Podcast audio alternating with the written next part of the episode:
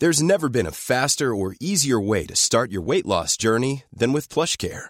PlushCare accepts most insurance plans and gives you online access to board-certified physicians who can prescribe FDA-approved weight loss medications like Wegovy and Zepbound for those who qualify. Take charge of your health and speak with a board-certified physician about a weight loss plan that's right for you. Get started today at plushcare.com slash weight loss. That's plushcare.com slash weight loss. plushcare.com slash weight loss. Hiring for your small business? If you're not looking for professionals on LinkedIn, you're looking in the wrong place. That's like looking for your car keys in a fish tank. LinkedIn helps you hire professionals you can't find anywhere else, even those who aren't actively searching for a new job but might be open to the perfect role. In a given month, over 70% of LinkedIn users don't even visit other leading job sites. So start looking in the right place. With LinkedIn, you can hire professionals like a professional. Post your free job on linkedin.com slash people today.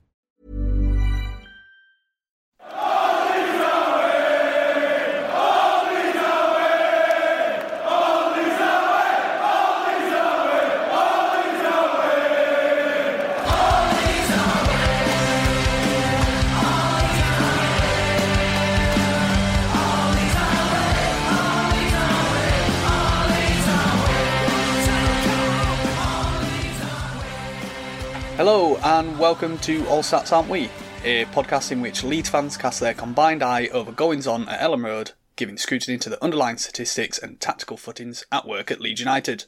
I'm Thomas Hosty-Cundell, the 92 mile walk of the podcast. I'm tired. I'm so very, very tired. And I'm joined by the interim football advisor of the pod. It's Martin Riley. Is he a smart decision? Only time will tell. And finally, I'm joined by the protracted search for a new manager of the podcast. No rush, lads. It's not like we have pre season starting in less than a month. It's Dan Holdsworth. How are we, Dan? I'm good, mate. I'm good, mate. I'm, um, yeah, I'm, I'm as frustrated as you are about this manager hunt. Come on, Leeds, pull it, pull the finger out. Did you at least have something good to eat to try and get yourself over that frustration? I did. I had a. It wasn't a homemade one, but I bought in Moussaka, and it was damn marvelous actually. So there we go. It was Lidl, by the way, if anyone's wondering. So you know, other supermarkets are available, folks. But yeah, so Lidl Moussaka for the win. And Martin, how about you? How are you doing? I'm okay. I'm a, I'm a little tired. I spent quite a few hours in um, A and E last night with with my boy. Nice little Father's Day present. He's fine, by the way. He's just um, having some trouble breathing. He's been having a cold and flu bug, so they gave him an inhaler. But yeah, um, I'm, I'm doing okay. Other than that, had um, a nice melt in the middle fish cake. wasn't a homemade one because I just didn't have time today. But yeah, that was lovely. Some nice cheese sauce inside the fish cake and with some mash to go with it. But yeah, I'm, I'm doing good. How about you? Are, are you okay, Hosty? Yeah, not too bad today. I've um, I crashed this afternoon. I'm quite tired. Uh, I've had quite a busy weekend um, working, and yeah, so I think we all today have had quick meals to try and make sure we can get on the pod for everyone. So I just had basically chicken and microwave rice. Um, the Jack the Jack Harrison special. I'm just trying to lose a little bit of weight for a competition I've got in a couple of weeks. Uh, but yeah, that's all good. So some news. There there has been some news. We we went through it a little in the introduction there. So Nick Hammond has been appointed as interim football advisor. Is do we have any any thoughts on how that might go? Do we think he might get a role full time, or how do we think his uh, role is going to play out? I've got no idea on the, the full time role. I mean, his, his, previous role at Newcastle was an interim role, wasn't it? While they got um, the the guy from Bournemouth, whose name escapes me, is, is the director of uh, football in. And I know um, from from from my Newcastle connections. I am my wife's a Newcastle fan. Um, he did a pretty good job. You know, he brought in the likes of Chris Wood, didn't he, and Trippier and those guys. So he's obviously pretty good at working in the domestic market. So perhaps we'll see a bit of domestic recruitment. That's that's kind of the thinking, isn't it, with this guy? And I'm fairly happy with him. Seems fairly sensible. Leeds and sensible. Doesn't seem to go, but it seems it. So maybe it's that's a, a sign of things to come perhaps? Um, I don't really have too much to say on it. Other than it does seem a smart idea to get someone with a bit more football knowledge to advise at the moment before we get in someone more permanent because we couldn't really wait too much longer to have someone with um, a football background in the board level because we don't really want every, every decision to be made by Angus Kinnear, do we?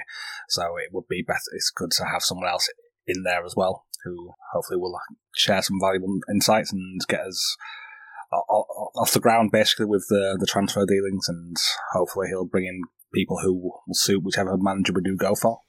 Um, but I can't say not too much about him to say more than that, really. Yeah, uh, I think I agree with what you both said regarding his appointment just seems very sensible, and that seems very weird as a Leeds fan. Um, do we have anything else? Do we think that we need to discuss before we get into potential new managers that might be appointed this week? Well, I guess there was the, the news and, and the fleeting moment this afternoon when I thought, oh, Iraola might be coming. And I got quite excited, but it didn't last because Bournemouth, the bleepers, got in there first. So uh, that was slightly sad, but you know, there we go. We move on. Yeah, I would have to put an F, an F in the chat for uh, Thomas Wilson because I'm sure he probably will have been the most excited out of all the people involved with this pod and yeah, he he'll be quite sad. And I also was a little bit excited when I, when I saw that news, and then that excitement was quite quickly gone when Bournemouth just said, "Oh, we, we've appointed him now." Okay, well, I can stop being excited about that. Right? Yeah, and I guess it could be a conversation in itself of we look at Bournemouth and they kind of have gone, "Thank you for keeping us up. We're going to change managers still," and that's maybe what we should have done last last summer with Jesse Marsch." If only. But anyway, let's uh, let's get into it. So, we're going to discuss the current frontrunners for the vacant managerial post at Leeds United, and we're going to start with Carlos Corberán. Now, I'm sure that a lot of you and the listeners know about Carlos Corberán, but I'll just give a brief overview of his career to date. So, Corberán started his managerial career in Cyprus before joining Leeds under 23s in the same summer as Thomas Christiansen joined as head coach. After three years at Leeds and with a PDL title to his name, Corberán made the move down the M62 to take over fellow West Yorkshire side Huddersfield Town, where after finishing just outside the relegation places in his first full season, he then surpassed all expectations, leading Huddersfield to a third place finish and a playoff final, but that ultimately ended in defeat to Nottingham Forest. A brief and unsuccessful spell at Olympiacos was quickly followed by taking the hot seat at West Bromwich Albion in October 2022, where they were lying second bottom of the championship and Corberán's West Brom won 10 of the next 12 games, helping them to a ninth place finish, just missing out on the playoffs. So, Dan, I'm going to come to you first. How does Corberán set up his teams, and what shape should we expect, or do we see them play? So he's. I've had a look at his uh, West Brom team, you know, for the most recent, and they're they're a pretty solid four-two-three-one uh, kind of team, fairly classic shape. You know, couple of big centre backs, full backs that are, do have some license to get forward. Fairly steady double pivot, one one ball winner, one more progressive passer. Um, in John Swift, they've got a pretty classic ten, I would say, and he does play like a classic ten. He doesn't drop into midfield too much, and he you know he does join the forward line. And then wingers that rotate in and out and play and swap sides, um, and, and a centre forward that kind of tries to run the channels and stretch the defence. So it's all kind of fairly solid standard stuff you've seen before in that respect. Um, I couldn't get any footage of his Olympiacos team, but according to stats websites, he ran a 4 2 3 1 there for the six, seven, eight games, whatever he's in charge. Um, and then back in Huddersfield, he was more of a wing-back team. Um, I remember seeing this team that got to the playoff final, and they were they were kind of a um, three-five-two or occasionally three-four-three sort of team, which kind of suggests to me that uh, you know, he's quite flexible. He can coach teams with back threes, back fives, back fours, uh, and play different systems. But my feeling is that he's, he's, he's probably he's, he's, landed on this four-two-three-one, particularly if he's got good attacking talent, which we think he probably will have at Leeds if he came to Leeds. So my expectation is we'll see a four-two-three-one from Corberán um, at Leeds if he can. And Martin, do you have any other opinions on that? Any other thoughts? Um, I'll be honest, um, I didn't get too much chance to watch much of Corberán. I was focusing more on Daniel Farke. Um, but I did watch about half an hour of his game, and um, what Dan said there does sort of line up with what, what I saw there. Um, I, I, might be able to add a little more to, to what his out of possession approach is um, after Dan speaks on the next question. I, I saw a bit, a bit of stuff in there I, I, could talk about, but other than that, there's not too much else I can say.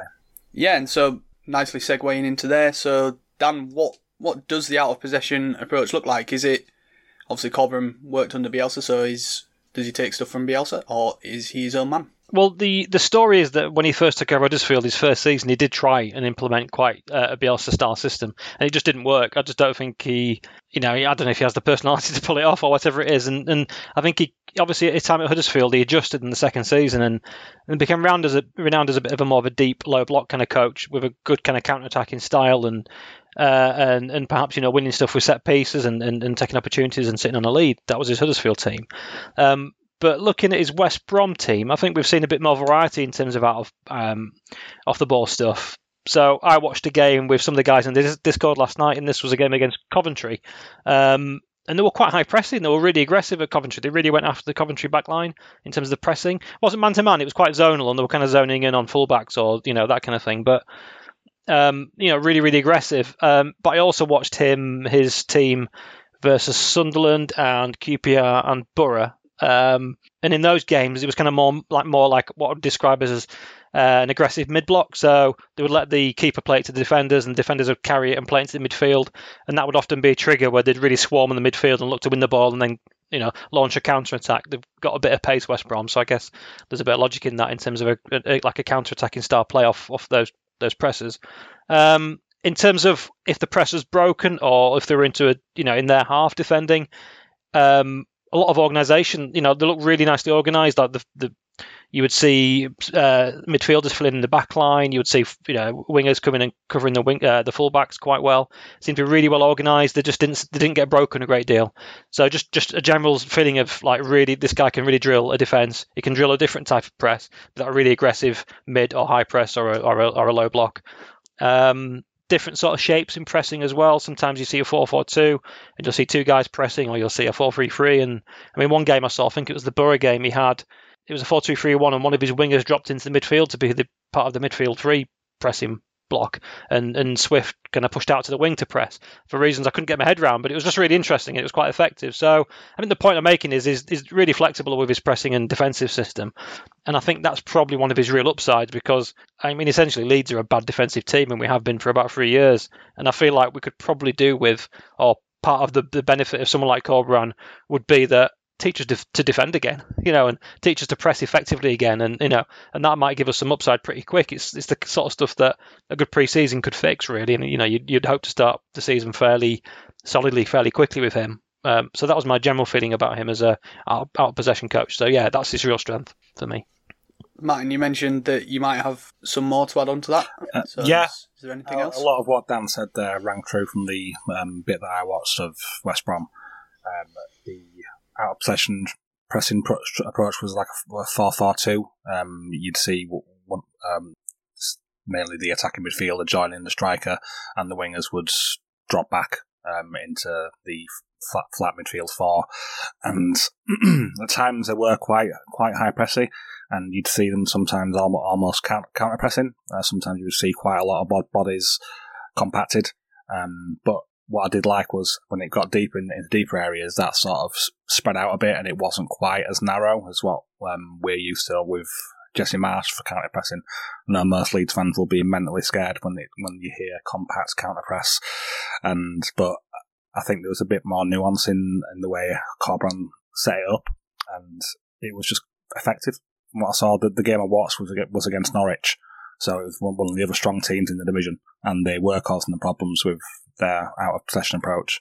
Um, obviously, I picked on Norwich because I've been watching them a lot with um, watching Farke, so I saw I know quite a few of the players and they're quite good. And they did quite well to nullify them. I, didn't watch the full game, just the first 45 minutes, but what I saw from it, it I did like his out of possession approach. Yeah, it was good. One one thing I noticed is the often, like say, I saw them in a four-four-two pressing shape for the most part, but quite often you would see someone like Jed Wallace who plays on one of the wings and he and he's quite an aggressive presser. So quite often he would be on the right of the four, for example, in midfield four, and he would really charge forward and make it a front three quite quickly. And they were just really sharp and really like uh, shuffling across and covering that gap. And it just seemed to flow really nicely from a three to a to a four, and it just felt very well coordinated. Like they all knew the jobs. You know, so if Jed Wallace saw a gap, he'd go, and then they would shuffle across and cover. And it was just, I kind of liked it really. It just, you know, there wasn't any, there wasn't Jed Wallace charging off and no one realizing. It was like it was, it was coordinated. So take note, Jesse Marsch. Yeah, take note. Yeah. Do something else. Yeah. Um, so we've discussed how Corberán works out of possession. So what what does he look like in build up? What do his teams look like they try to do in deeper and progress the ball through the thirds? So so Germany plays a back four. Back four kind of spread fairly wide, but not excessively wide. Keeper gets involved, and I noticed them actually kind of trying to bait the opposition on, so the keeper would stop on the ball a bit like Brighton do, really. I mean, not quite as exaggerated as that, but the, the keeper was quite happy to to wait for someone to come and then play it to a centre back. Were, the, the, double pivot would sit quite deep. So if you remember at Leeds under Bielsa, Kalvin would sit quite close to the back, you know, the centre backs. Well, they would have two guys doing that um, here with Corberán, and what what you'd see is you'd often see a ball through to the one of the one of the pivot, the double pivot players. They'll play it back to the centre back, and then they'll ping it out wide. And then when the ball got to the full backs, it got really direct really quickly. So they'll play up the line, lots of channel ball, lots of balls for like Wallace to run onto, or or Diangana to run onto, or whoever it is, uh, or, or even Dike the, the forward. So they were trying almost like bait the opposition out into the into a press, and then play it down the flanks or the chance on quite quickly. So it was not particularly complicated, but fairly effective. They were pretty good at getting into dangerous areas fairly often. So I guess he's just looking at, you know, he's got like, he's, essentially he's got Jed Wallace, he's got Diangana, he's got Swift. He had the um, the guy from Leicester, the wing, I forget his name, Albrighton from Leicester. Albrighton? Anyway, um, the, the guy from Leicester, the wing, and, and, and these are all good channel runners. So he's just obviously trying to bait the opposition out and draw them out and then hit the channels basically with space. So, you know, it's it's it's not De Zerbi's Brighton. It's not really fun, sexy football, but fairly effective. Um, you know, and I think we'd have the players that could probably handle that. So yeah, that's how he does it. Martin, have you? I mean, did you see anything different really? Uh, no, not really. Um, I think Norwich ha- had more, more, of the ball um, at times in the first half of that game that I watched, so I didn't really see too much different to what what you said there. Um, maybe I'd see more if I, if I had watched more, but Mm. From what I just add up to, to, what you were saying there. Yeah. yeah, I mean they were fairly happy to switch it. You know, if there was a big switch on to the to the, the opposite winger, they'd do that as well. That was the you know that that was on as well. They kept the the winger stayed fairly wide, so there was always that out ball. You know. And so once they've got to the final thirds, how are they attacking the box? It's a lot of channel ball, so it's a lot of quite wide. Or a real favourite ball was kind of like the I forget what the zones are now, but it's just at the edge of the penalty box on the right hand side or the left hand side for the winger running on and crossing from that kind of that kind of zone. Maybe can someone can remind me of the zone, and and you know balls across the box and crosses from there. So it's really it's, you know it's, it's a lot of width from crossing. Now they've got Daryl Dike and they've got Jed Wallace and they've got Diangana, so they've got great wing play and they've got a big powerful forward when he's fit. So that kind of makes sense. And I've said previously that Corberán is fairly he seems to be a fairly adaptive manager. So I wonder if he, you know, if, if he could play a different way with different players. But that's absolutely how West Brom played. I know in terms of attacking play at Huddersfield, it was all about set pieces, wasn't it? So it does does suggest to me, and I don't know what happened at Olympiacos, I couldn't get footage of them, but it does suggest to me he's quite an adaptive coach, but not a particularly massively inventive one. I think it'll be, it'll, you know, it'll be kind of it's kind of getting the ball into dangerous areas and, and relying on his good players to do the work for him. I mean, I'd hate to see West Brom without Jed Wallace. I keep mentioning Jed Wallace, but he's, he's damn good for that level. So that's my big worry with Corberán in that it's it's fine, it's functional, but it's not massively inventive or fun in that respect. Martin, anything else that you've seen from a Corberán team? No, no, I can't really add anything else to what that, what Dan said there. Um, I did notice they could, could be quite direct in, in, attacking the box in, in the game that, that I saw, um, but that could just be a product of Norwich being quite adventurous themselves, so they may have left, left more space. So I couldn't really say about a team where he, where they're sitting in a bit more. Did, did you watch much against teams who sit in, Dan?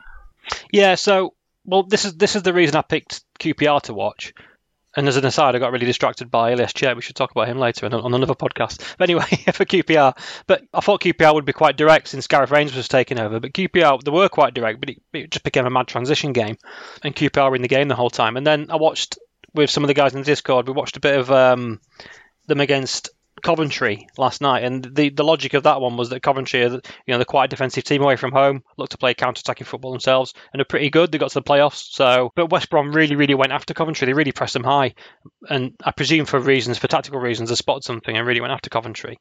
And it was that day, John Swift was missing, and and and Jed Wallace played ten, so they had two wingers and Wallace. So it was actually quite. That was probably the most fun performance I'd seen from them, really, because the wingers and the ten were just all rotating the whole time.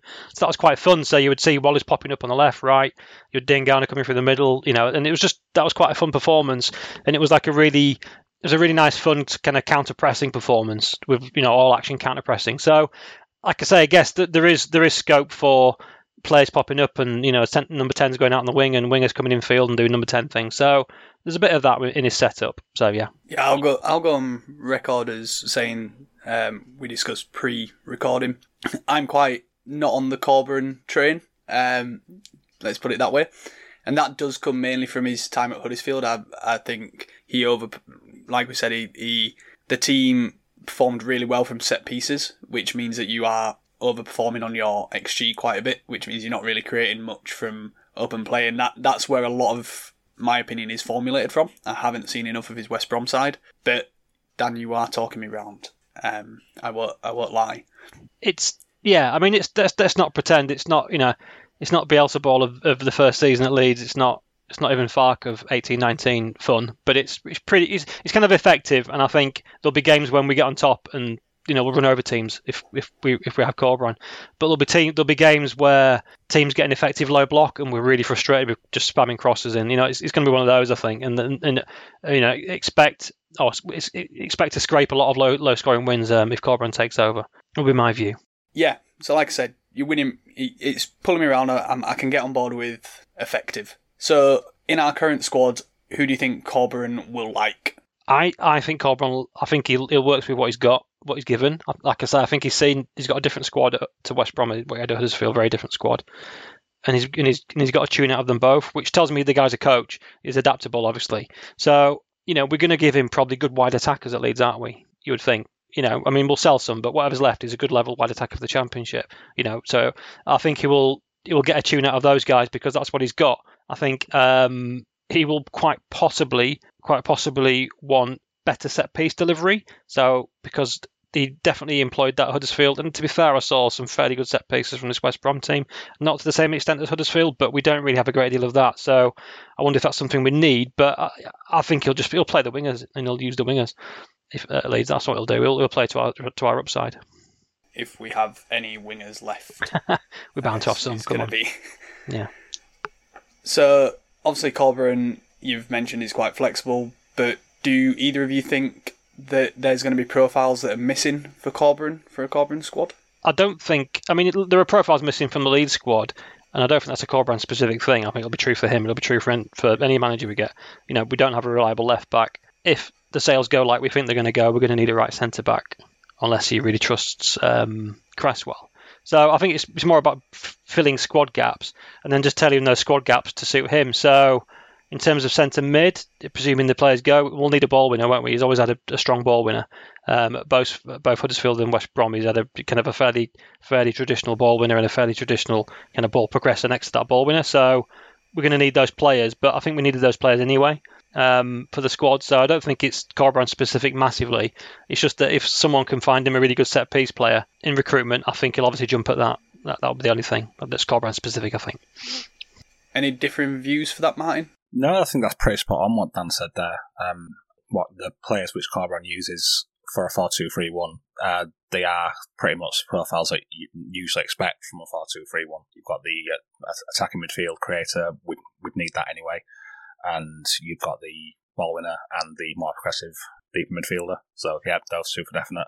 And I would also also echo if he, if he does like set pieces that we could do with some advancement in that because our best set piece players is Greenwood and I'd rather not use him. Um, and Jack Harrison, who looks likely likely to go, and even Jack Harrison has his games where he can't hit and get past the, the first man four times in a row. I love the guy, but yeah, he's not the best set piece taker. Yeah, and then and then your next one's your next one's Marc Roca, who yeah. is also leaving probably. Exactly. So. so. you could do with someone who is a set piece, not a specialist, but maybe someone who is capable of taking a, a free kick in the corner. That would be helpful. But yeah, nothing further to add than what Dan said there. Yeah, one thing we might see is maybe less centre back recruitment because you remember when he was at Leeds, he probably coached Struijk and Cresswell. I think he probably coached those guys when he was 21's manager. He probably, you know, he knows them. He's got a relationship, and I think he's he's pretty good at setting defenses up and getting more out of defenders. He might back himself to make a defense of, you know, the guys that are left there at the club. So there's, the, you know, even if the squad needs a right centre back, you might still see Cresswell get more game time under Corberan than maybe somebody else coming in. So that's the only thing. We might see a little bit less churn at centre back, perhaps, if he comes in.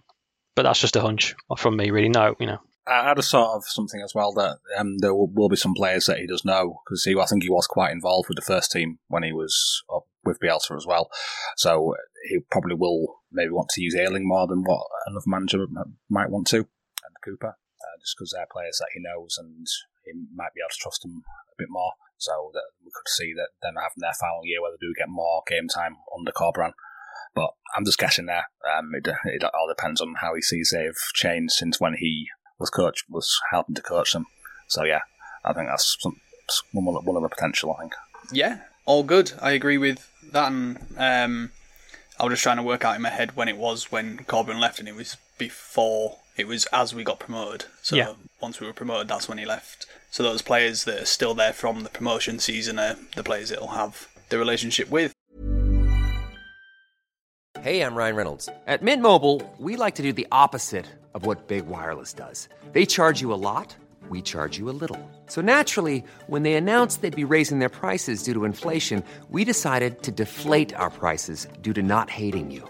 That's right. We're cutting the price of Mint Unlimited from $30 a month to just $15 a month. Give it a try at mintmobile.com slash switch. $45 upfront for three months plus taxes and fees. Promo rate for new customers for limited time. Unlimited more than 40 gigabytes per month. Slows. Full terms at mintmobile.com.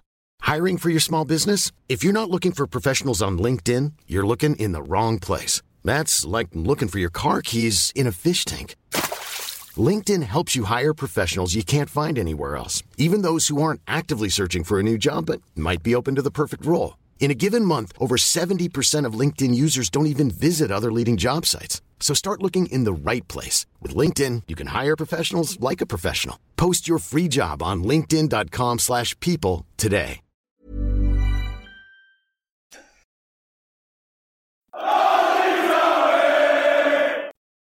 So we'll move on to our next manager. And as Martin has already mentioned who he was watching, that is Daniel Farke, a name that I'm sure is familiar with most Leeds fans. But if you don't know who he is, then here are his headlines. So, Farke started out at SV Lippstadt in 2009, a sixth tier German side who he guided to two promotions in six years before leaving to take over Dortmund's FI, who are Borussia Dortmund's reserve side.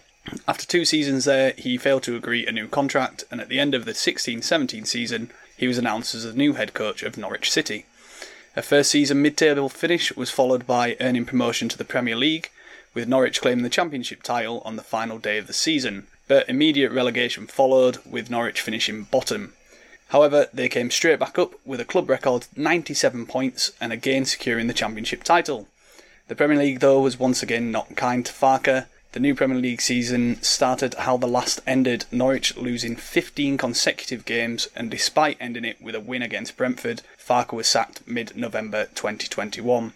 Prior to the start of last season, Farke was appointed the head coach of Borussia Mönchengladbach, where he led them to a mid-table finish, but he was still sacked at the start of June this year, approximately a year after signing a three-year contract. So, Martin, over to you this time. Same first question. How does he set up his teams and what shape do they play? Well, he's mainly a 4 2 3 1 man. Um, that's the majority of what I've seen. And for Norwich, for um, under, in both seasons and also at, Gladbach, he mainly sticks to a 4 2 3 1. He did experiment sometimes with a 4 3 3 and also a back three shape for a few games towards the end of the, this season with Gladbach. But I think we'll expect to see a 4 2 3 1. He seemed pretty set on that. Um, however, in possession, his team often looks more like a 4 3 3 or even a 4 1 2 1 1, however, however you want to judge that. It's, it can be quite narrow at times. Um, the But go through the, the positions in, on the pitch. You've got the goalkeeper who's generally using build up, but not to the extreme. They will hit balls long when under pressure. Uh, fullbacks, usually one stays forward and one stays back and one side will offer width and the other will invert, with the winger on the same side holding width. Um, in midfield, central midfielders, one player usually stays deeper and acts as a, as a pivot for other players to pass to when he's generally a very progressive midfielder, and the other will get f- further forward and link up with the attack and is used as more of a box to box player. So that's what I mean there. I said that it looks more like a 4 3 3 because you have the one of them hits it sitting deeper, the other one getting further forward. And then when it comes to the the wingers, the right midfielder at Norwich when I was Emi Buendia, who I think most Championship fans will be quite aware of. is a fantastic player, and he would come deep quite often. He he very rarely saw him in, in wide areas. To be honest, he was usually operating in a half space area, and he would drop a lot deeper as well, help helping up and build up, which would give the other part of that four three three midfield, which as I mentioned there. So he, he was he kind of played a similar role to Pablo Hernandez, if I'm honest. Um, so if, that's a name people know. so if you think of Pablo Hernandez, that is what his right midfielder used to operate like. Um, and then left midfielder was more used to hold width with the fullback on that side, invert into attack the box. and then they would do, just typical winger stuff, try to beat the man, get into the box, and try to pass, but it didn't really cross very much. They were, they were not a very cross-heavy team. They generally focus more on passing to enter the box. And the attacking midfielder, it's not really a traditional type of attacking midfielder. Um, it's probably more like a, an attacking box to box player. If you think more like what Mateusz Klich used to do for us under Bielsa, that's kind of more what you want from his attacking midfielder. While they're not generally very creative themselves, they generally do you rack up at least a fair few amount of key passes and other shot creating actions due to the position of the pitch that they occupy and how much Farke's teams generally do dominate possession. So yeah, that's uh, another profile which is a bit different to the standard. And then the striker, he had Pukki at Norwich and Thuram at Gladbach, and they were used a lot to carry the ball further up the pitch. They'd often sit on the last line and also make runs beyond. Um, but they would also drift and make runs to the side of the box and carry the ball into wide areas before moving the ball on and trying to occupy the box themselves. And when they weren't doing this, they'd also drop deep. So they're quite a varied striker. And the it helped a lot. Not want to say a lot. Maybe the other teams that used to strike more in build up, but they did drop drop deeper to help in build up. Yeah, so that's what the score looked like shape wise and each player. Dan, did you see well, anything? No. It was more of a question for Martin, really. Yeah, I, I, mean, I remember the, the Norwich team of eighteen nineteen. so Bielsa's first year, the year they pipped us to, to, the title. Well, we came third, didn't we? But that team, and you know, I remember that team really clearly with Hernandez and, and Buendia as the kind of wingers, and Aarons bombing down the right and all that kind of stuff. Was there a big change in, in, in, the style of play down the line, like the second time they got promoted? Did you notice, Martin? I'll be honest, I didn't watch. Or was it pretty much the same formula? I didn't watch too yeah. much of that season. I watched a few games in Discord and watched that, but most of the time I was watching was the eighteen nineteen season. Um, that was the one which yeah. I focused on, on my watching. I wanted to take that as like a standard because it just that was really his pro- proper first full season with, with, Norwich. I'm not. Um, did uh, did you say that he came in at the start of the um, 17 18? Yeah, he came, he came in so yeah, he was appointed on the 25th of May 2017. So literally like uh, probably a week after the end of yeah. the season. Of yeah, so season. I might wanted to have one where he hadn't been with the team quite as long, so it, it maybe his, his approach might not look as refined, and that kind of did show through. Um, there was a fair bit of change as the season went on, um, and I'll get into more what sort of those changes were when we get to the next phases of what these questions are. Basically, I don't want to spoil them in advance. Yeah, so let's move on to the next one. So, what does a Farke team look like out of possession? So, they're not really a strict high press, uh, more of an aggressive mid block, um, but there will, will be moments against certain opposition where he does want to press a bit higher, and especially around goal, kick, goal kicks, he does like to get a few players around the box just to stop people, stop teams from building up at ease. He used a 4 2 3 1 out of possession structure at Norwich and at Gladbach it was actually more of a 4-4-2 out of possession structure, so there was some variance there. I'm, I'm, wondering if that's how he's doing it now, or if maybe he just did that just with Gladbach, or maybe because it's the Bundesliga rather than the English Championship, so it's a bit different stylistically. And this part of his game, which I think probably needs more work, um, that his Norwich team were quite open at times defensively, and they did concede a, f- a fair few goals in that year, and they actually the opposition team did I think overperform their XG quite a bit. So I'm not sure if that's due to the nature of the chances that they're giving away, were meaning that they're easy to convert. Similar sort of thing to what we saw with under Bielsa. Um, with the, our team, the other teams did did outperform their XG against us as well. We weren't giving away many chances, but the chances that we were giving away were pretty open, so it made them a bit easier than normal to convert. Um, but at Norwich, he didn't really have a budget to spend on players. They spent what about five million, I think, in total that season. So that's a very low spend, and he did very well with the stuff that he has at his possession, I think. So maybe it could change how effective his out of possession play is if he does have a better standard of player to operate it, that it could improve. And so you mentioned in the first question that uh, the goalkeeper would maybe be used a bit in build up. So what what is the approach that he's gone for mainly in build up in deeper areas and to progress. The There's ball. quite a heavy em- emphasis on short build up play. His early build up play involves quite a bit at Norwich. At the start of the season, um, they didn't always look to keep possession at all times, and if they were pressed, they would hit it long, especially with um, the goalkeeper Tim Krul. Um, I think maybe he wasn't very comfortable in possession at first, and he did hit it long quite a lot. But that sort of did change as the season went on, and they did look a lot more confident in playing out from the back, even when they're under a high press, which was always good to see. And also the build the build up structure that he used changed between Gladbach and Norwich. At Norwich, he was using like a two three build up with the right midfielder dropping alongside the two CM, like I mentioned before, um, which changed to more of a free free build up at Gladbach. So he had some more players around the build build up zone. I think that's maybe because the strength of Gladbach's team maybe not as strongly he felt as his not Norwich team were because Norwich team were very dominant in that in the championship in those years that he was in. So maybe he wanted a bit more structure to help build up safely uh, at Gladbach, and that showed through with the stats that he had for that season. Um, they had second highest short pass completion with only 90.2%, so very high. Only outdone by Bayern Munich with 90.7. 41% of the passes were played short, which was the third highest behind Munich and Leverkusen.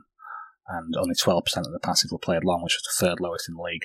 So you can say that he's pretty much very much possession oriented and wants to keep hold of the ball in deeper areas. So very much emphasis on shorter passing. However, he, they will sometimes vary that up if the team is playing a high line and they see a pass on further up the field, they will go for it. They, they won't focus entirely on possession at the risk of, of, spoiling a good opportunity to get forward, basically. So that there's that little mix up there which I liked while, while I was watching. Especially Pukki was fantastic at making those runs beyond beyond the last man. So yeah, there's some variance from a typical possession orientated team, but it is a lot more possession orientated than what we've been used to in the past 18 months under Jesse Marsch et al. Yeah. I mean, just to just to bring it back to Corberán and kind of compare the two, I, um, I watched a little bit of Farke, but not tons, not as much as you might. And I would say it's certainly more fluid and more fun than than than, than Corberán's build-up. I mean, Corberán's build-up scheme felt very functional, but reasonably effective. You know, just it was kind of into the centre backs, out, up to the midfield, back out again, out to wingers and down the channel kind of thing, to drawing people in and then playing it out. Whereas the, the few bits I've seen of Farke seem, you know, seem a lot. They take more risks on the ball, don't they? And they try and draw people in more. You know, the the midfield will rotate more, like you say. It's listed as a four-two-three-one, but you'll get the eight dropping in deep. Um, and the other, and the number ten dropping on the other side to be an eight. Then you'll see lopsided fullbacks. You'll see um, and Aarons really high, almost like a winger on one side, and you know midfielders coming across. So it just felt like a lot more kind of flexible and a lot more a lot more inventive in terms of that. So I think we might have more fun watching Farke ball in that respect, and certainly more fun watching Farke build up ball. Um, I think we might, you know, might give the ball away and, and, and can, concede some counter attacks that Corberán will guard against more than Farke. That's obviously that's the that's the trade off, isn't it? In that respect. Yeah, that's exactly the trade off. Um, a more high risk style which Farke looks to get involved, but generally a bit more fun. And if people are wanting a manager who's more like Bielsa, I don't think it's probably going to be Corberán. I think it's more likely to be Farke will play not obviously he's, he's not going to play Bielsa ball. No one plays Bielsa ball but Bielsa, but there will be a lot more different similarities between how Bielsa likes to operate and how Farke looks to operate. And I think in settle in settle possession for sure. That's where the similarities, isn't it? One, yeah, in settle possession and building up from the keeper, centre back to now. That's the similarity. Yeah, exactly. And also the way way he progresses the ball, there's a lot of um, emphasis on wide build up um, under under Farke. He just like to get some combinations going. You quite often see triangles of players in, in wide areas. You see the central midfielder coming wide to help out, similar to the way that Mateusz Klich used to do with great effect and so you, will sometimes even see up to five players moving towards one wing. There was one quite extreme example I saw early in the season at Norwich, which wasn't often seen, but it did happen. That so that he does like to build up with a lot of players around the wide areas and then move gradually in, into the middle. And yeah, I just I, I enjoyed watching them. Basically, it looks a lot more fun than what we've been used to. Yeah, I echo the um, the fact that Farke's ball might be a bit more entertaining than uh, Corberán Ball. I seem to remember from the eighteen nineteen season was it annoyed me how good Norwich were because obviously we were good and they were the team that were better than us in that sense. So yeah. So what have you seen with regards to you mentioned it earlier they don't put in too many crosses but how do they exactly like to attack the opposition box? So, so like I said previously the they don't always look to build up short. If they do spot passes beyond, they will look to go direct when they can. and that's one thing which is quite good. They can be quite very effective at attacking in transition as well. Um, they're very fluid in the way they attack in, tra- in counter counter attacking moments. Um, but when the opposition doesn't give them this out ball, they will build up in wide areas before attacking the box quite centrally. Sometimes it can be quite central. Um, so you'll sometimes see three to five players, like I said, building up, but then the other two, three players will attack the box and they'll all sort of merge together to. I think there's a lot of intricate little passes hit to each, to each other, one twos around the box, and trying to create overloads in wide areas which is sort of very helpful, especially on, on the left. I like uh, Onel Hernandez. I know a lot of went on to Emi Buendia as to how good he was in, in, in that season, but Onel Hernandez was also very, very, very fun, and he, he was very effective in what he did to, to attack the box and try to lay off passes to the uh, on rushing players. You see the, the attacking midfielder or the deeper eight not the, not the, not the deepest eight. There's one that's deeper than got the one slightly ahead. Then the ball, ball progressor, he would attack the box late, and yeah, there was quite a lot of good stuff there, which I saw around attacking the box. I wouldn't be too worried about them creating chances. That's something which Farke's team seems to do quite well. Any advancements on that, Dan? Well, on the bits that I watched, I noticed the wingers didn't necessarily hold the width a great deal. They were quite a narrow front, you know, quite a narrow free behind the striker, should we say? Um, a lot of the width or they they maybe lopsided. So Buendia, as Martin's already said, he was the right winger, but it wasn't really, was he? He was like a he was like a slightly wide ten. Um, effectively, and and Aarons would be the right winger almost, um, and Hernandez would perhaps hold for a little bit more on the left. It was just kind of very fun. It's not just uniform like wingers hugging touchline, number ten pulling the strings, you know, and trying to trying to ping balls into a big centre forward. It was it was kind of you know Pukki would drop out, Hernandez would charge in the box, or Stiepermans would run in the box and also become the centre forward, whoever it is, you know. So it just it was just a lot of the, the attack, the attacking four, if you like, and or five if you count Aarons, was really kind of kind of fun and, and lots of variation, and, and, and it kind of felt almost um, I don't want to say balletic, but it can you know it, it flowed lovely, you know, had a really nice flow to it and if, if moves broke down, they very quickly got picked up again and, and went again. So yeah, I'm kind of I think I really enjoy Farke Ball. That, that's for sure. I think it could be really enjoyable. I think he would probably get a tune out of you know whatever attackers we give him. You know, would get a good tune out of those players, and he would adapt his system probably some to some extent um, fairly well. Yeah, I, I echo what you're saying there, Dan. And I think there's a lot of different ways that he can attack the box. It's not like just one particular way. Although I said that he doesn't like to cross the ball and I think there were still crosses going in, just not as many as some other teams who are more cross heavy. Uh, so it's more like a standard amount of crossing rather than limited or very strong on crosses. And it was much more focused on passing into the box and lots of movement in the attacking players to try to get around the defence rather than just trying to, like say, cross up to a, to a big guy because that wasn't what Pukki mm. was. Um, he, he wasn't a player who you'd look to win aerial balls. Fantastic at his link up play and he could hold up the ball well. Even though he couldn't win aerials very well, he was still good at that. And yeah, it was. I really enjoy watching it. It's not something that I, I watched really much when we were playing against them in the championship, other than the game where they beat us. um, so yeah, that's another thing that he's got on his record is that he has beaten Bielsa, which is something that most fans should appreciate and respect. Yeah, I mean, one I, I, the bits I've seen, Pukki was good, wasn't he? I think we underappreciate how good Pukki was. Really good forward, like a real good pickup. Someone who was like almost thirty and just to have that kind of Indian summer for his career there, and you know, for not a lot of money. I think they yeah. picked him up on a free as well. Yeah, and he came in at what twenty nine year old, and yeah. they got like four years out of him or something, or something like that. You know, I can't remember exactly, but yeah, real good, real good player, really underrated player, I think. Yeah, that that was a uh, yeah that was a really smart pickup from them because he'd not set the world alight at Celtic, obviously, and then think he'd gone back to Scandinavia maybe, and then obviously a really good pickup. But on discussing a squad profile, who do we think Farke will like in our current squad? Uh, there's a few names who I think who who we could like, who maybe stay in, some who maybe go in, who we'd also like. First one on my list is, is um, Georginio Rutter. Uh, I think he has potential to be used as a striker in Farke's system, and I think Farke could really like him, but he will need some work to get into what, what would want from him, especially timing his runs beyond the last line and also his link up play. Sometimes his first touch can be on the sloppy side, and that was something which Pukki was really good at. He was good at taking that ball and then either passing it deeper or turning and moving with the ball. But that's the thing which Rutter will excel with, and I think Farke would like is his ball carrying. Um, he can be a big weapon in the system to open space for others because, like I said, they don't look to attack with crosses, and, but they do look to attack it with people dribbling into it, and that's something which I think Rutter would be able to do very well. And that's something which I know not many people would associate Teemu Pukki with ball carrying, but his stats for Norwich in those years were some of the most in their in their team. Not the most in the league, but he was still used a lot for carrying the ball. Not necessarily dribbling past players, but more carrying the ball into space. Is that that's what, what he excelled in. And Rutter has that about his game in bundles, um, but he can also get past a man as well. So that's something that he has a, a leg up on over Pukki. He, he will obviously have the finishing ability that Pukki has. Pukki was amazing with his finishing. I think at times he rescued Norwich because he quite drastically overperformed his XG in I think both of the seasons that they went up from the championship. So I think that really did help out Farke that he had someone who was capable of finishing a lot of chances. So there's things which Rutter has to work on, but I think if he puts enough time in with him in, in pre-season, coaching the right things with him, I think he could really be a good weapon for that.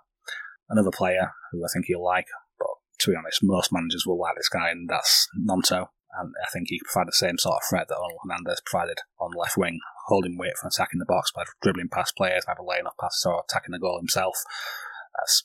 he's great at all the traditional winger stuff, and he's also very secure in possession, considering how much Farke likes to keep hold of the ball.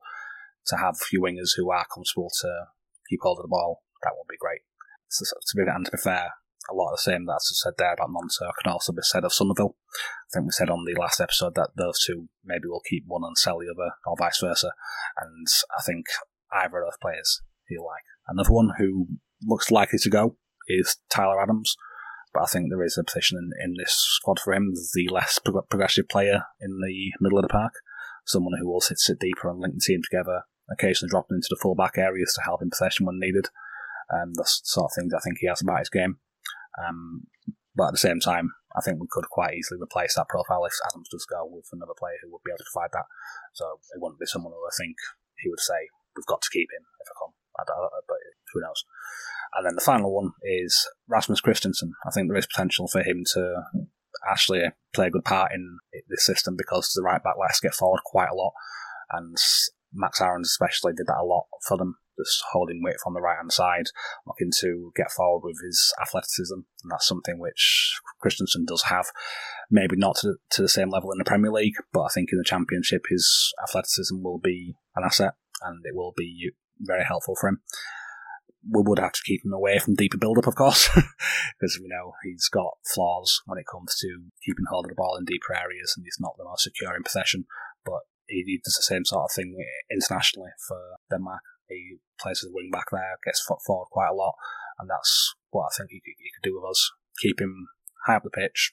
Don't need to worry about build up with him. Just keep him up there, and he'd be a good out ball and good for cross putting balls into the box. And he also chips in every now and again with goals, as we saw towards the end of this season. So that's also something which could be an added thing. I don't think many people would have been listening to this expecting us to say Rasmus could maybe play a part, but I'm saying that it's possible. But at the same time, Ayling could also do a lot of the things which said there, albeit with less athleticism, but with more upside in build up. But yeah, that's all the main things I think that he'll like in our in our squad. Any other players, Daniel? Um, I'm largely just nodding along, agreeing with Martin there. Um, I mean, I, was, I would have said that, and the small chance that we keep, or the hope that we keep Drameh, I think Drameh really could do the um, Max Aarons role really well because he's shown essentially playing a wing back for, for, for Luton, but the, the right sided role of the Aaron that Aarons had was essentially a wing back, wasn't it? Really for Norwich, even though he had to get back to a back four in defensive um, in defensive phases. But so if Drameh could be convinced to stay, I think he would absolutely fly in the Aarons role. Um, I'd like to echo what Martin was saying about Rutter being the closest to Pukki that we've got. Um, and this is something I forgot to mention in the Corberán section. I would absolutely happily see Rutter play the nine for Farke for Corberán, no, not at all. Um, for Corberán, Root as a winger, I think, or a wide forward. I mean, maybe even a 10, but yeah, he's, he's not a forward. I think Corberán wants a big, powerful guy to run the channels where Farke doesn't necessarily need that. Um, so that's that's true. And yeah, the the the the Hernandez and Gnonto comparisons are a really good one, I think.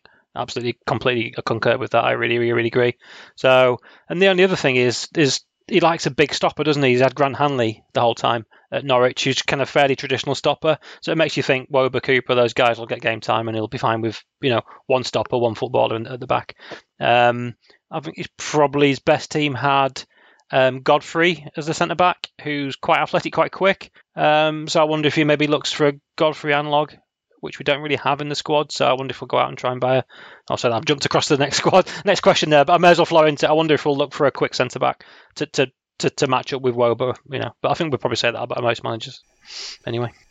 Yeah, so you, like you said, you've, Sorry. you've touched on it there. Um, so Dan, Dan thinks that we're missing a quick centre back for the Farke squad. Is there any profiles that you think are different that we're missing, or do you concur there, I'd. I'd agree with what I said there about these as a centre back. We do probably needs someone who is a bit pacier. Something we've lacked in defence for a while. Probably the fastest one we've got is Robin and he's probably going. And also, he didn't really have the greatest amount of pace anyway. He was just the one with the most out of the bad lot that we had for pace. Um, so yeah, that is definitely one which we need.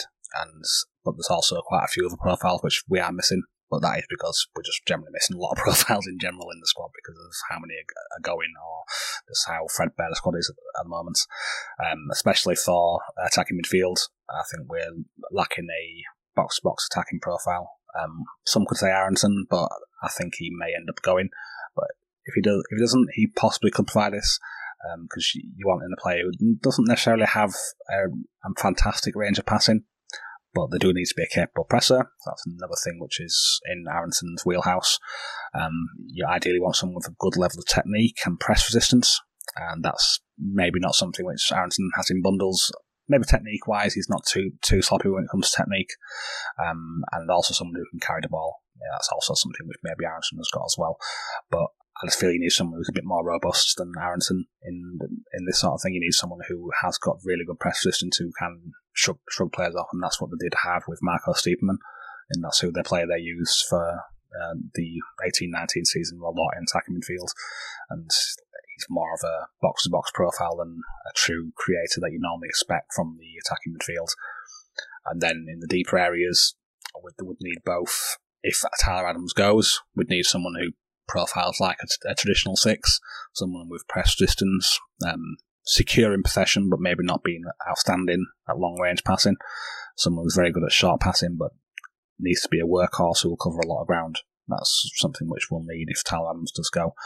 As I said, But I do think that we could probably get better than Adams um, at what Farke would want. Someone more secure in possession than what Adams is, ideally. And the other one is the one partner him, the more progressive of the two deep deep midfielders. It's a big part of his progression, and this side player needs to be capable of progressing the ball, ideally with both passing and ball carrying. But if you don't have both, then one or the other is also acceptable. Once again, press resistance is, is pretty key, especially against teams who will be pressing us high.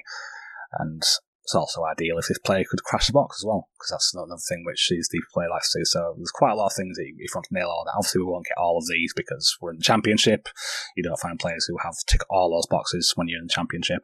But if we can tick a fair number of those boxes, that could be good. And also a left back, which is something we need anyway. But there needs to be quite an attacking profile. They don't need to be fantastic defensively, but also there shouldn't be a liability Um, because we will need to get back with speed at times. So maybe maybe more of an attacking profile with pace rather than one who's if if, if they aren't good defensively, they need to at least have pace so they can get back quick enough. And they need to be technically sound, capable of in, inverting. The left back does invert a lot in that, and I think that's something which we would need. Possibly Junior Firpo could have provided this, but he's probably going to be going, and he's is not fast, so he wouldn't be ideal for that. And he's also has shown himself quite a liability defensively, so that's also going to be knocked off for him. And Get him sold. yeah, I'd agree with that. And I really wish I managed to get a screen grab of uh, Dan's face then when you mentioned Junior Firpo's name. there is some things which Firpo has about his game which I think would work in a, in the Farke side, but there's also some things which just wouldn't. Um, the he, inverts very well. That's the main thing which I say that I like about him and how he could work in the Farke side. But there's so many downsides to him that it's just not worth it. And lastly, as with all Farke's players, this player needs to have a good first touch. So someone who is secure in possession, because Farke likes, likes to keep all the possession, so he doesn't really like to have many players who are a liability when it comes to taking heavy touches. And yeah, I think that's about all. Um, possibly, if we do need to recruit more wingers, depending on how many go, um, and Emi Buendia would be nice. um, he was picked up for only one and a half million from Argentina, I think. I'm not sure if it. Well, I think it was Leonese. oh, was it? Okay. Yeah. I'm not sure where it was, but yeah, he was picked up very cheaply. Um, so if we can d- pull up some magic there and bring in an, um, a new Pablo Hernandez to occupy the right midfield role, that would be ideal because that player was so crucial to what Farke did. It's possible that he does use more of a, a different role to be his creator and hub to the team. That's what Buendia was. He was just a total hub for everything, which what wanted to do. He scored goals, he assisted, he progressed the ball. He had such a really good long pass on him. So you basically need someone who's fantastic, someone who is capable of a lot of things, and that's another profile which is also missing. So yeah, there's at least six profiles which are missing. F- f- fills the set piece taker Yeah. as well. Yeah, probably. exactly. Someone who can, yeah, that could be the, the set piece taker. The ideally, if they can do all that, they probably can take set pieces as well. So, I, don't- I don't think it's something which set pieces are massively important for for Farke. I don't think he really put a loads of emphasis on them. Um, at, at Gladbach, he he- already had someone who was a very good set piece taker in Hofmann, who's just fantastic at set pieces. A very good player. I'd never watched him before. so I don't really watch much Bundesliga. I know you watch a bit more of Bundesliga, don't you, Hosty? I've watched it. I haven't watched much No, this year, Fair enough. In all honesty. But Yeah, yeah. Hofmann is a yes, good player. yeah. So they had someone like him at Gladbach. So I think it's something which maybe if if that player is already in the in the side, he'll be happy to have a set piece taker and take some, some extra goals from. But I don't think it's something that he gives massive emphasis on. Yeah, I guess the only question I have there is I know that we've discussed last week about bringing in maybe more midfielders, but do you not think the role of a player alongside the ball winner and short passer, the long passer and uh, can make carries, could that be taken up by someone like Lewis Bate or Darko Gyabi? Yeah, that's Yeah, I'd like to jump on that one. I was, I was, I was itching to make that exact point. So, yeah, I'm, I'm, I'm more, more Gyabi prop. That's what I'm here for. Yeah, I think Gyabi could be the kind of the progressive of the, of the double, the, the double pivot. Absolutely, and Farke has shown that he's happy to give a chance to young players. It's one thing he's done. So, you know, Farke is to come in, and it feels like he's the most likely of the two. Would not be surprised at all to see Gyabi making it. I mean, I made this point on the previous buy sell loan pod, and and I think getting Farke in only emphasises that. I think Gyabi gets a gets a role in his team. If not starting the season, I think he'll have it because I think he's, he's, he's press resistant, his passing's okay. He can crash the box. Box. I mean, it's not his primary focus, but I think he can crash the bo- crash the box. So I think he'd love him. Yeah, I think absolutely. Yeah, I'd, uh, I'd, I'd agree with um, Gyabi being that more progressive of the two central midfielders. He profiles very Yeah. similarly to um, a player which Farke has been using at Gladbach recently, um, Manu Kone. Uh, he's a fantastic player, um, and he is very similar to what Gyabi brings. He's very good at carrying the ball. His press resistance is good, um, but he's probably got more of crashing the box in, into his role. Uh, so he was the ideal player for Farke in that in that sense, and I would be more than happy to give Gyabi some time at doing that. Him coached well in pre-season, get him ready to take it, and really give him a lot of game time because we need to trust these young players at some point, at least a couple of them. We don't need to give all of them starting positions, but if we can at least get one or two of our talented youngsters into this squad, then yeah, I'll be more than happy for that. Probably a season too soon for Archie Gray, but he he's Stiepermann's, isn't he? He's like kind of attacking eight rather than a pure ten. Yeah. And he's quite a quite a physical boy, actually. Great To be fair, you know, he's isn't like Stiepermann's was. He can he can drive through, he can score a goal, create. So in terms of profile, he's probably the closest we've got to Steeperman, and, you kind of wonder if if Farke does come in that he you know he makes use out of Aaronson for that in the, in the short term, on the proviso that he gets to bring Archie Gray through long term. I don't know. I mean that's just just thinking out loud. Um, but yeah, we need we need a creator. We need someone that's going to get the foot on the ball and slow the play down and and, and, and sort of dictate. So if we're going to copy Norwich, then we need an, an you know a, a right-sided kind of ten, don't we? Buendia or well, the way Pablo did, did it. So I've no idea who that player is. The only other the only other thing is I'm thinking if that player doesn't exist, does Farke adjust his system and buy more traditional ten in? Does he go and buy and you know an Ilias Chair or someone like that from from QPR, that type of player, just to try and get that kind of that same level of creativity, but from that kind of traditional ten position. Yeah, that's yeah, that's quite, that's quite possible that he could do it that way because it is very difficult to find someone who is as comfortable in wide areas and in more central areas as what he had with Yeah. Buendia. And if we can can get someone who's more of a traditional ten, I'm sure that wouldn't, wouldn't be something which Farke would be against. Okay, so yeah, that's Daniel Farke. We're it's a long pod at the moment. Hope you're all still here. But we've got a couple of more questions, just general regarding both of them and what might happen. So, do either of your opinions change from last week's pod on players that you thought, or players that you thought would stay or go if either of these two managers get in? Uh, Dan, we'll go to you first. A, a little bit on perhaps Struijk and Meslier in that if Corberán comes in, he's worked with them before, maybe they'll be less, they might be more inclined to stay a little bit. I mean, I mean, it sounds like Meslier's going anyway, but maybe Struijk. We kind of we're all thinking maybe Struijk goes this summer. There's a chance that maybe you know Corberán having that working relationship with him talks him round into staying, perhaps. But that's about it, really. That's all I can think of, to be honest. And mine? Um, I don't think so. I don't think there's a.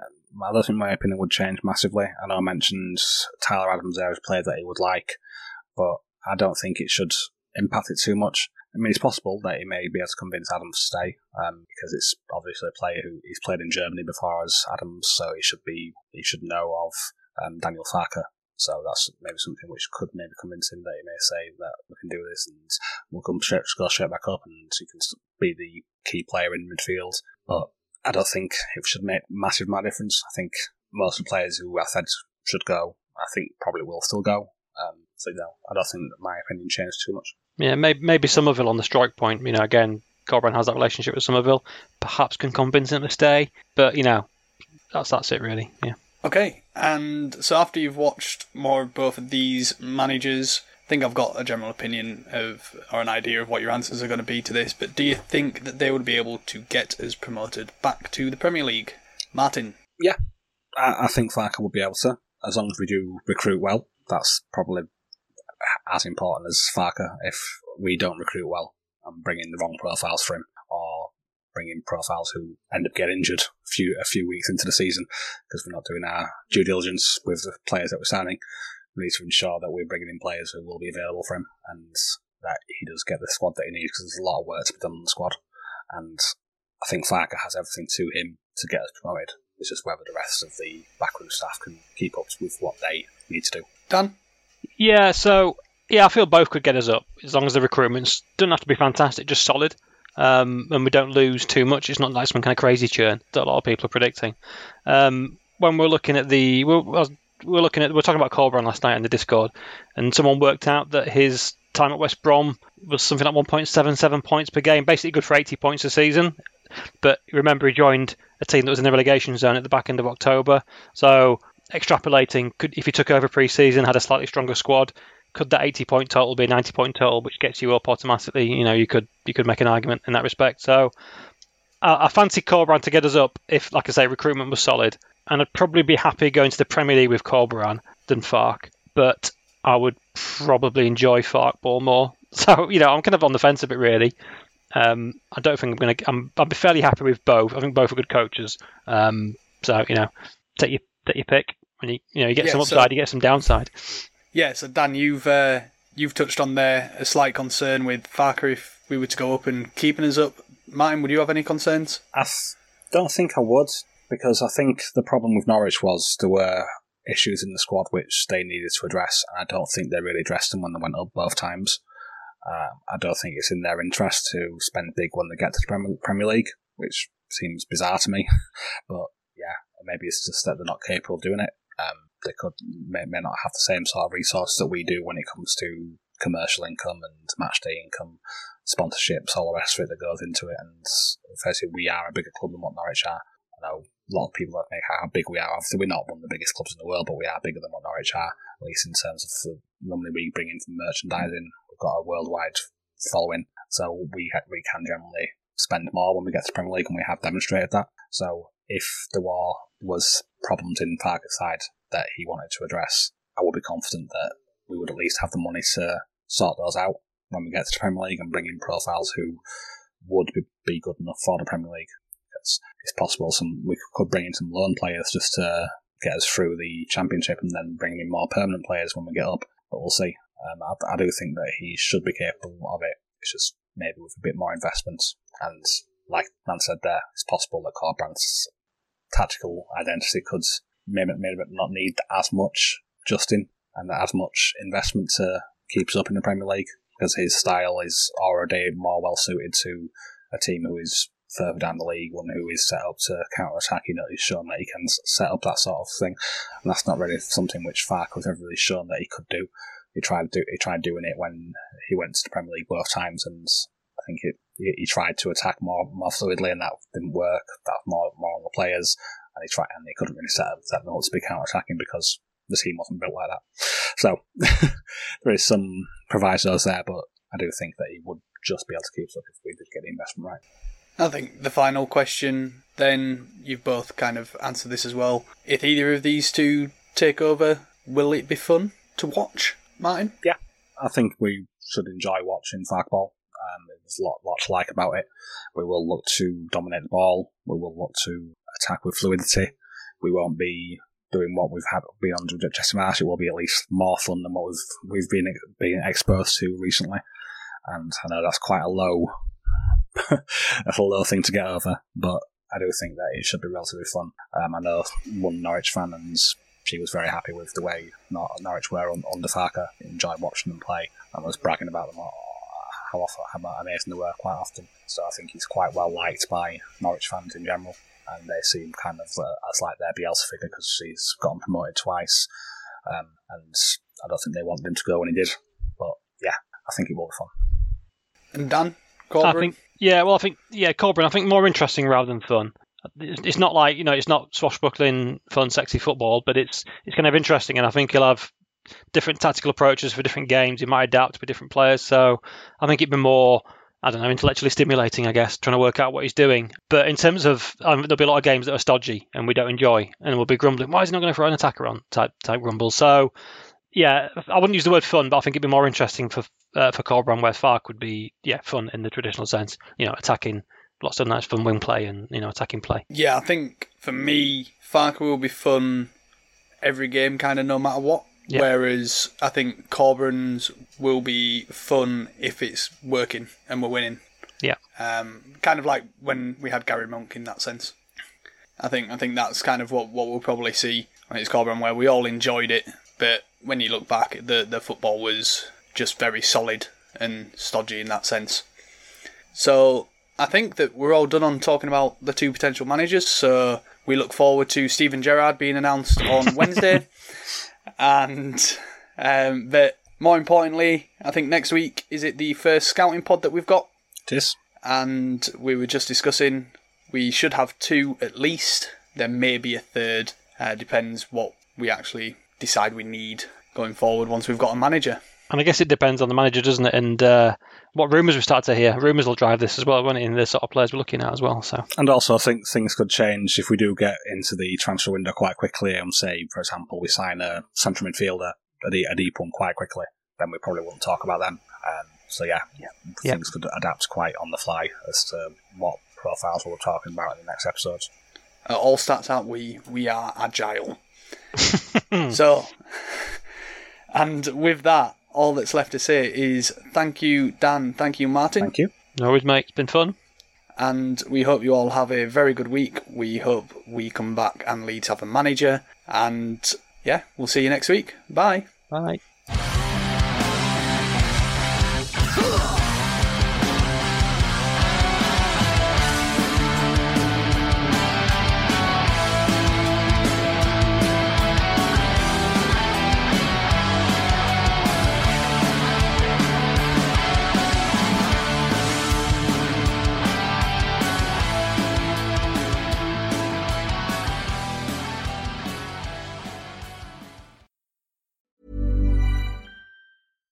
Deserves the best, and there's no better place to shop for Mother's Day than Whole Foods Market. They're your destination for unbeatable savings, from premium gifts to show-stopping flowers and irresistible desserts. Start by saving 33% with Prime on all body care and candles. Then get a 15-stem bunch of tulips for just $9.99 each with Prime. Round out Mom's menu with festive rosé, irresistible berry chantilly cake, and more special treats. Come celebrate Mother's Day at Whole Foods Market.